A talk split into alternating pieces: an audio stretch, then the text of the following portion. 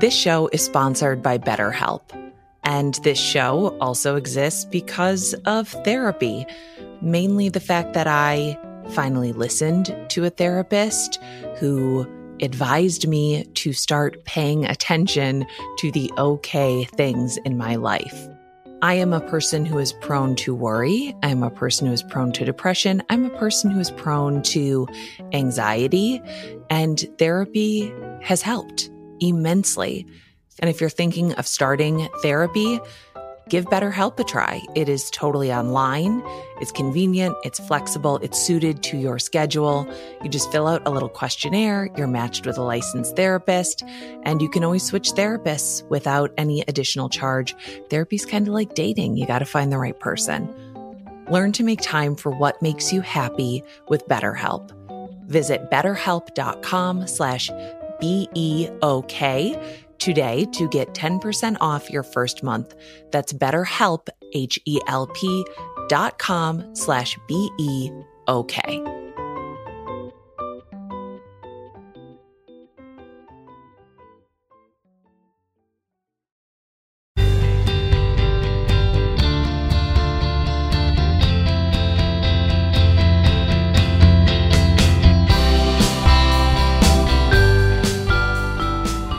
The following is a true story. In January 2015, I was laying in my best friend's guest room next to my sleeping toddler. I was not sleeping because I hardly ever slept. My body was jacked up on cortisol and grief after losing a pregnancy on October 3rd, my father on October 8th, and finally my husband on November 25th. And I didn't lose any of them. I never say that they died.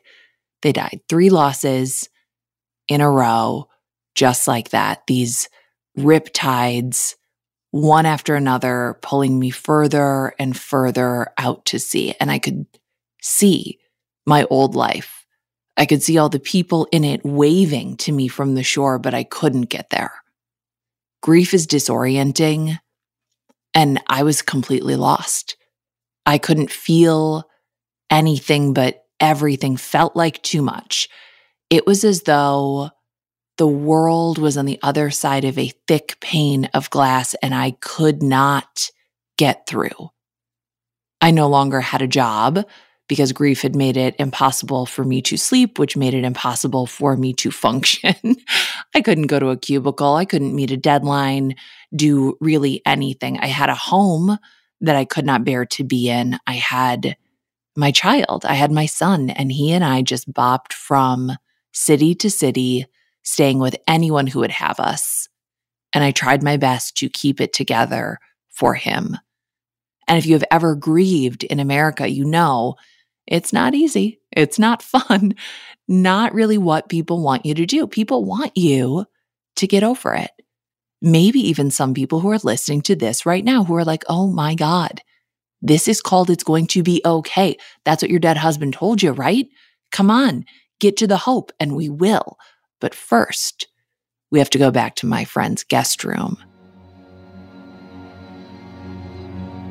Because while I was laying next to my sleeping child, I was listening to a self help book a self help book about how to get your life together and be happy. Because that's what I should have been, right? Happy. I had a child. I had found love at one point. I had a place to stay.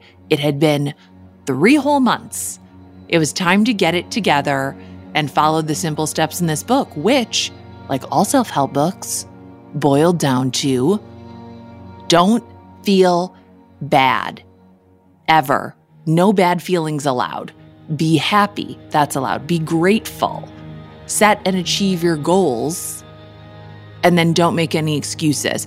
I would fall asleep around three or four in the morning with these words playing in my mind, hoping that I would soak them up in my sleep and wake up better. And oh my God, looking back, I would love to just jump in bed next to that version of myself, rip out her earbuds, and tell her that the only cure for what she was going through was to go through it. The only cure for those feelings is no cure at all. It's just feeling them, letting them exist. Three months is nothing. Time is irrelevant. Happiness is not a final destination. Gratitude is not a blunt object that you can use to bludgeon the sadness out of you. I am a recovering perfectionist. I've spent years freeing myself or attempting to from the chokehold of the self help industry and all of its promises that life can be solved, fixed, tamed. Immediately after all of those losses, the optimist industrial complex just whirled to life around me, and everyone wanted me to be better and to be better fast. And I really, really did try.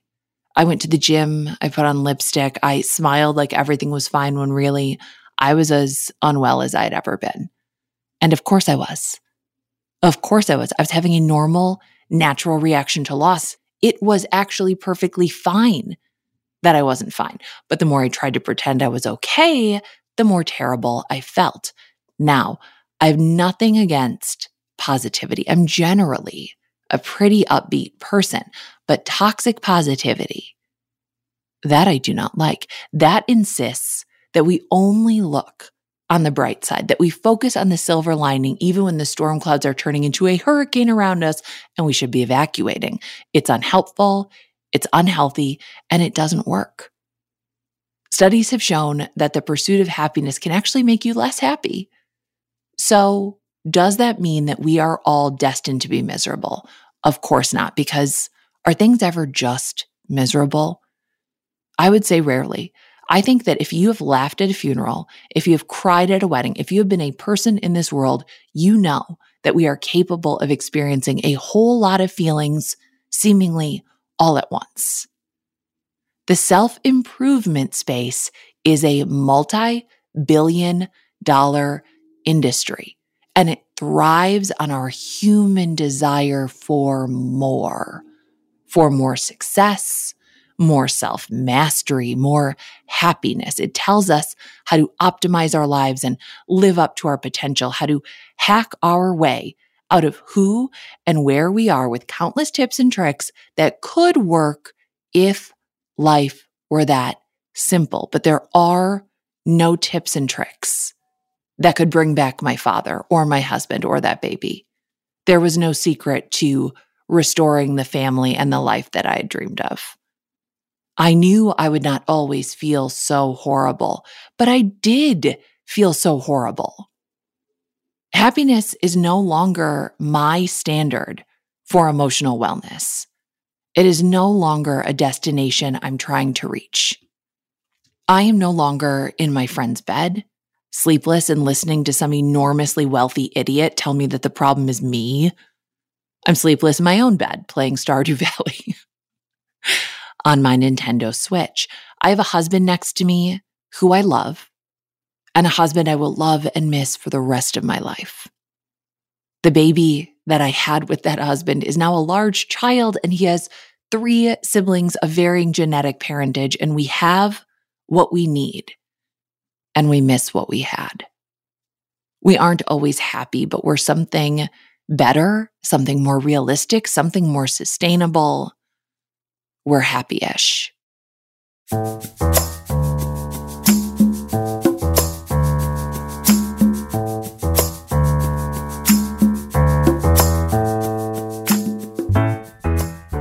I'm Nora McInerny.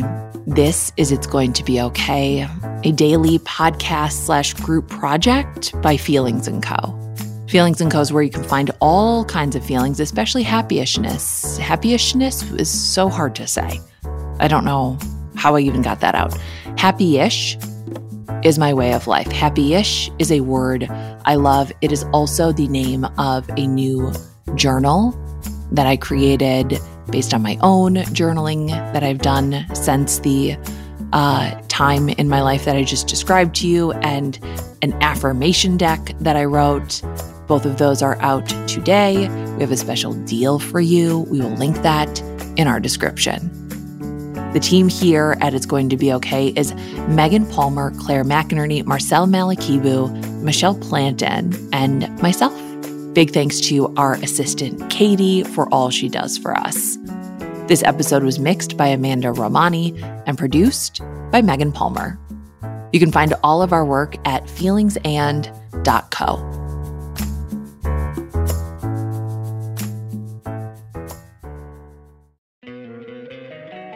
Don't you love an extra $100 in your pocket? Have a TurboTax expert file your taxes for you by March 31st to get $100 back instantly. Because no matter what moves you made last year, TurboTax makes them count. That means getting $100 back and 100% accurate taxes only from Intuit TurboTax. Must file by 331. Credit only applicable to federal filing fees with TurboTax full service. Offer can be modified or terminated at any time.